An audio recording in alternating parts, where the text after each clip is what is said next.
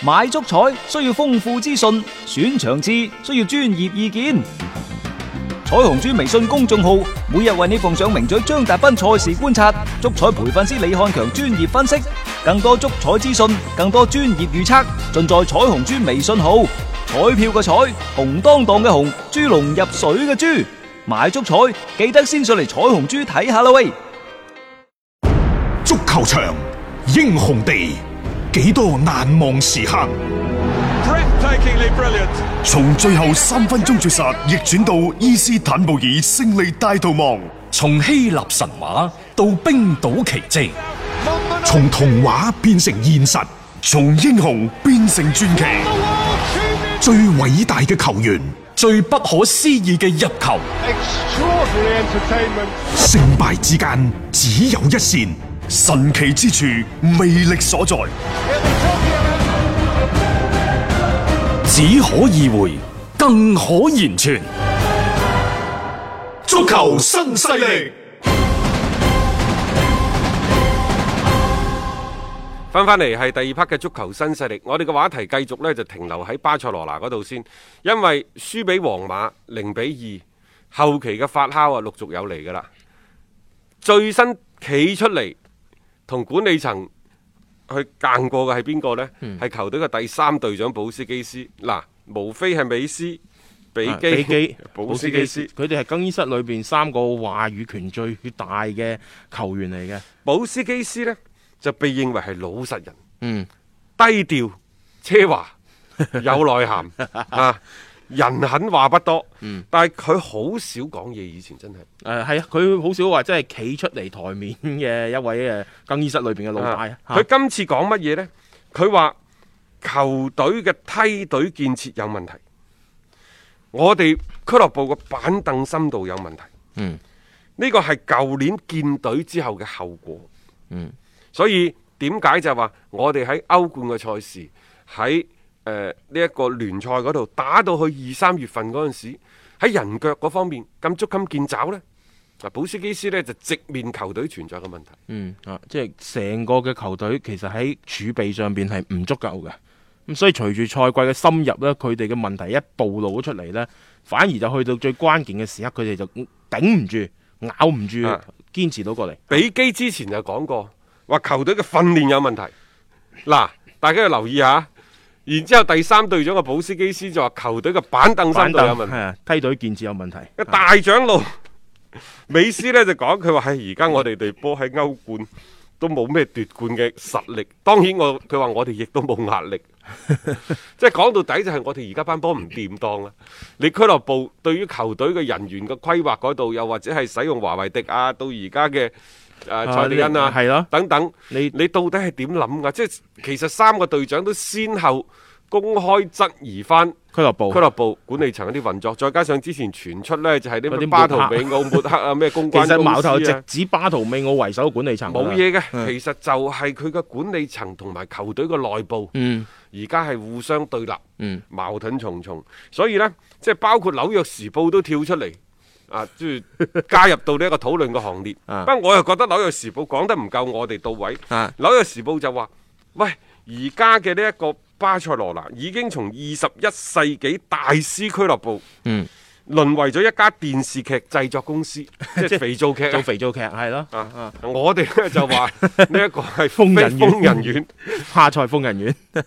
確實係嘅。你諗下，一隊波好地地咁，而家咧變成咗各方嘅一個即係角力，然之後咧俱樂部嘅高層同球員互相嘅種對立咧擺到晒上台面。每一個星期踢完波之後咧，總有人咧企出嚟咧去講一啲嘅事情，去對整個俱樂部其實我覺得係一個不利嘅誒因素嚟嘅。所以你可以睇到而家嘅呢個巴塞咧係處於一種幾四分五裂嘅狀態。但係呢，即係作為巴塞球迷又唔需要太過擔心，因為俱樂部呢唔係第一次陷入呢一個權力鬥爭當中。其實俱樂部之所以偉大、壯大，直至偉大呢，佢就係一次又一次嘅內鬥嘅 過程。你可以將佢睇成為一次去淤血嘅過啊程。咁啊係，所謂大亂就大治，大治天下過咗一段時間之後呢，佢又會陷入一個啊又亂嘅啦。 相對係比較凌亂嘅四分五啊啊落嘅咁嘅局面，作為俱樂部嚟講太正常啦。你再睇翻甚甚至乎好多嘅各個國家地區人類歷史都即係合久必分，分久必合啊嘛佢都係咁樣嘅。 係啊，呢個天下大勢都係如此啊。 誒所以巴塞只係其中嘅一個縮影嚟啫，又唔好過分咁。即係我哋再嚟睇嘅話呢，你可能係當係一種啊，而家到巴塞出現呢咁嘅情況，但係事實上可能下一年又會到另外一啲俱樂部會咁嘅。巴塞嘅情況更加之即係錯綜複雜呢嗯，係因為巴塞嘅興衰同當地嘅嗰、個甚至乎係生態政治、嗯政治生態環境都聯繫埋起身。誒、你知佢嗰個好麻煩嘅。即係佢唔係淨係足球咁簡單啊！啊咁咩咩咩加泰羅尼亞地區之類嗰啲，咁、嗯嗯再加上呢，巴塞而家逐漸逐漸呢，即係有向呢一個嘅所謂嘅政治嗰方面靠攏嘅苗頭。各位嗯喺、巴塞足球已經唔係成為一個好純粹嘅足球，皇馬相對嚟講唉，都仲係好啲。 仲好啲。係啊係啊，冇錯呢個。所以呢個大家巴塞嘅亂啊，嗰、個不可預測性，嗰、嗯個風險嘅程度，我覺得嚇係比皇馬要嚟得兇險好多。係啊，我覺得某程度上巴塞係淪為咗某啲人嘅工具。係玩弄手段嘅工具嚇、即係呢樣嘢唔係咁簡單嘅嚇、反正就睇啦，而家呢隊嘅巴塞啦就層出不窮，可能成績好啲啦，佢哋又會稍為緩和啲。誒，如果成績再係咁起伏不定的話啦，我相信會仲有更加多嘅呢啲嘅所謂嘅猛料咧會爆出嚟嚇。咁、各位亦都可以睇睇佢成個嘅一個發展究竟係點啊啦。聽足球新勢力，晚晚有飯食。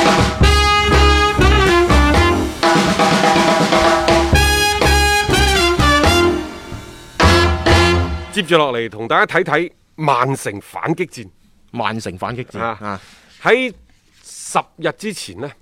其實誒、呃、國際仲裁仲裁法庭已經係收到咗嚟自曼城對於歐足聯禁賽嘅嗰個上訴嘅文件。嗯，十日之前其實已經開始咗呢個反擊戰。咁呢、個亦都係曼城第一次將歐足聯告上咗國際仲裁法庭，係第一次。嗯，可以睇到，如果真係禁賽呢，對於曼城嘅影響有幾大？各位，佢絕對絕對唔會係無關痛癢，而係確確實實影響到曼城今後長遠嘅發展。啊所以喺咁嘅情況之下，曼城不得不攞起法律嘅武器，同歐足聯呢係對抗到底，因為你差唔多成今年係第十二年，佢零八年入主零八年啊嘛，係係啊，咪？嗯十冇冇話你前兩年算你打醬油啦，就係話十年嚟辛苦打造起身嘅咁強勢嘅陣容，可能因為歐足聯嘅處罰，面臨呢就分崩離析咁樣嘅局面嘅喎。 係啊，所以你話喺呢個時候即將家破人亡嘅時候，你仲唔？立起架撐同你係啊啊死過啊，所以我又覺得 O K 喎，曼城咁樣做啱嘅。係真係好好理即解。係喺佢嘅角度嚟講，我覺得其實佢整體嘅反應同態度係，即係對於俱樂部本身嚟講係積極嘅。嗱，但係咁，嗯，曼城要想上訴得直，解除禁令唔係咁容易，因為歐足聯提供嘅證據可以話係有理有據，非常之充分，但係獲得嘅途徑唔算太光彩，係，因為係即係黑客噶嘛，係啊，入侵嘅文即件係竊取咗人哋啲嚇，即係相關嘅一啲郵件等等。所以其實曼城一直就執住呢一點啦。所以呢，嗯接住落嚟就好睇曼城上訴嘅上訴嘅嗰個策略啦。嗯到底係全盤推翻歐足聯對佢哋嘅處罰，抑或係喺上訴過程當中同歐足聯有一個相互嘅妥協即係協商嗯啊，協商，係減輕呢一個處罰。或者可唔可以 緩期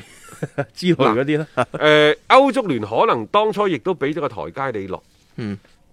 原先係禁兩年啊嘛。係啊，而家大家傾下偈，不如禁一年，又或者係兩個轉會窗嗯，啊，即就係唔俾你買賣啊。仲有一樣嘢，你可以達成庭外和解嘅喎、即係如果話歐足聯再作出一個嘅另外嘅調整，啊，曼聯嗰曼城嗰度又話 O K 接受，唔未必唔得嘅喎。係啊，可以傾噶嘛但係。咁樣啊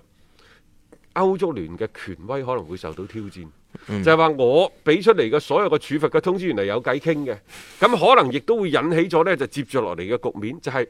駁回你嘅上訴，又或者邊個贏咗歐足聯再去罰你，下次罰輕啲，你就認翻等等。嗯總之呢個呢係一個肥皂劇嚟嘅，嗯，即係又唔會係話好漫長。但係啊呢個漫長嘅終歸有個時間節點，因為下個賽季就唔俾你打啦。同埋你要定咗嗰個嘅，你係咪參賽啊？呢樣嘢甚至乎，啊呢，就係我下個賽季就係唔俾你打，然之後曼城上訴得席，嗯但呢個賽季你唔打得啦，唔打下得啊個賽季你再打翻咯，即係等叫等做係咪都停咗個賽季先？曼城嘅底氣而家喺邊度嗯呢？佢成日都講，反正你就係非法獲得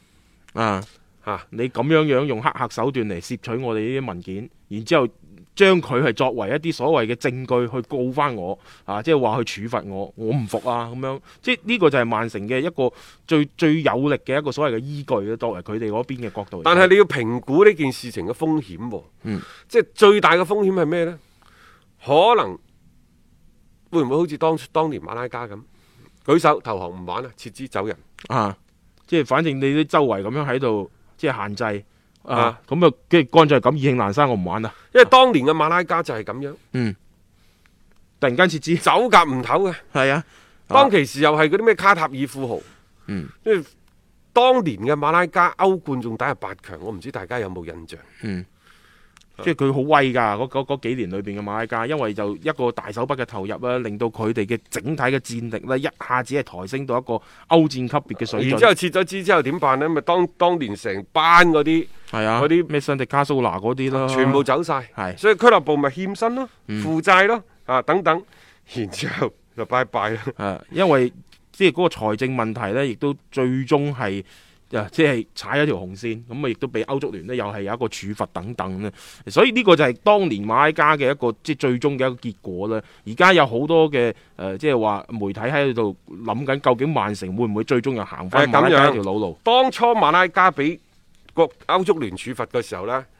佢就吓、你罰我啊！嗯啊佢嗰日可能真係玩嘅心態，你罰我，你唔俾我玩，我唔玩啦，唔玩啊我即係大把地方可以玩，我唔玩啊啦。但係曼城呢個阿聯酋嗰個皇室嗰度呢，可能佢哋真係諗住係今後一個方向嚟嘅。嗯佢甚至乎同整個阿聯酋一啲旅遊啊、經濟啊等等，即係佢係一個佈局嘅相對重要嘅一個棋子佢。起碼都花咗十年心血啦喺度，呢個真嘅，即係最大長嘅唔線同行喺邊為嚟度嘅。呢？就係獲悉咗歐足聯嘅處罰措施之後呢，當初馬拉加選擇直接走 人，曼城選擇呢係揾最好嘅律師我還擊。同你打官司。係啦，我唔會就此而將我十幾年嘅心嗰、個嘅心機咧，全部係毀於一旦嘅。即係呢個係曼城佢嘅態度咯。所以我話喺俱樂部嘅角度嚟講，佢哋係採取一種比較積極啊，作為球員本身或者格迪奧拿本身睇到俱樂部嘅嗰種態度，佢哋都覺得嗯，俱樂部其實係想做嘢嘅嗱。作為球迷吓，我相信呢，好多人都心知肚明。你話冇一啲嘅違規嘅操作，你曼城突然間抌咁多錢落去係俱樂部嗰度，幾無可能。包括當初文仙尼，佢作為曼城教練嗰陣時，佢人工其實唔係曼城支付噶，有茶係即係嗰隊咩艾查哲拉俾嘅。係啊，喂，仲有你而家尼馬嗰啲錢，佢嗰個咩代言費？代言費你當到底係人工定係代言費呢？即係你好似係偷換概念咯。啊啊，然後就係用呢種咁方法咧，去俾啲即係相關嘅利益俾某部分人，但係事實上你呢種情況其實係存在一種違規嘅一個操作嚟嘅。咁所以即係呢、個你你唔達到咁樣樣嘅水準水平嘅話，你又好似招來唔到呢班嘅球員。你再睇翻二零零八年以前嘅曼城俱樂部，佢只係一個當地嘅一間俱樂部，可能佢係好悠久嘅歷史，嗯，但係佢同同城嘅啊曼聯相嗰陣比時。嗯爭得遠啊！係根本冇得比嘅，佢、可能只係喺曼徹斯特大區擁有一定嘅影響。嗯佢就係同城打比啊嗰同陣而時，家啲咩石飛聯啊嗰啲有咩區別冇呢？咩區別，真係冇咩區別嚇。喺十二年之間，佢而家都叫做一個全球化嘅品牌啦吧？嗯，亦都係城市集團即係旗下嗰啲，包括即係上海嗰邊都有一啲股份㗎。嗯啊一個國際化嘅品牌嘅大俱樂部，嗯短短十二年之間，如果冇一啲嘅好秘密嘅渠道、隱藏嘅 方式、方式手段手段，去將啲錢注入去俱樂部，你覺得佢可以做到咁即係大咩？仲要短時間裏邊將球隊嘅規模、影響力抬升到同本身嘅一啲傳統豪門都可以匹敵嘅一個嘅即係層次。有冇咁容易啊？即係呢呢樣嘢，其實你諗翻一種嘅誒成個嘅發展嘅規律好咩都好啦，時間短收所效以大嗱，你睇而家就係一個貓捉老鼠嘅遊戲，啊，係人都知道你曼城一定係通過好多嘅唔見得光嘅方式方法，令到俱樂部迅速係成冇長起起身身係咯，歐足聯都睇到，但係亦都無能為力，好艱難咁樣執住你嗰條尾。所以咪用一啲唔係咁佢哋都唔係咁光彩嘅方式，啲所謂嘅證據拎出嚟去啊處罰呢個所謂但曼係城。咁喎啊，從呢一個商業運作嘅角度睇，曼城呢件事，又或者曼城呢個俱樂部，短短十二年，從一個地方品牌成長成為一個全球性嘅品牌，就事情嘅本身，其實佢係成功嘅。嗯，冇錯，我都佢呢個俱樂部成個嘅策略，誒、包括佢誒、我覺得個方向嘅設置等等，都係做得好嘅。曼城啊，係一個幾好嘅案例嚟嘅。你只不過中間裏邊你用咗啲乜嘢嘅手段，亦都俾人執住咗你啲所謂嘅證據，咁踩咗雷，咁你冇辦法嘅啫，肯定就會爆嘅。其實佢爆過一次㗎啦嘛，之前都。所謂適者生存，嗯，即係你有錢，你都要學識喺足球呢個環境當中生存。喺足球呢度呢，佢哋既需要錢，但係亦都唔係有錢大晒。足球呢係希望擁抱金錢，但係佢嘅前提你唔好踐踏我足球嘅尊嚴。佢既 又係嗰啲又要威又要戴頭盔嗰啲 典型嚟啦，足球就係咁樣樣，所以你唔好唔俾頭盔佢戴先得㗎從五十加一到呢一個歐洲嘅財政公平法案，其實講嘅都係同一件事，嗯就係足球就係屬於足球，足球就係足球人玩嘅。嗯啊，你哋有資金入嚟，我哋歡迎，但係唔好因為資金入嚟呢，從而即係從軌道上根本扭轉咗足球發展嘅你軌要跡。按我規矩做。啊！你可以投入，但係你要按我規矩做啦。 呢、個就係足球嘅， 即係一個所謂嘅行行業嘅生態。仲有一點需要補充嘅，其實呢個城市集團係有中資股份嘅，因為早喺五年之前，著名嘅李叔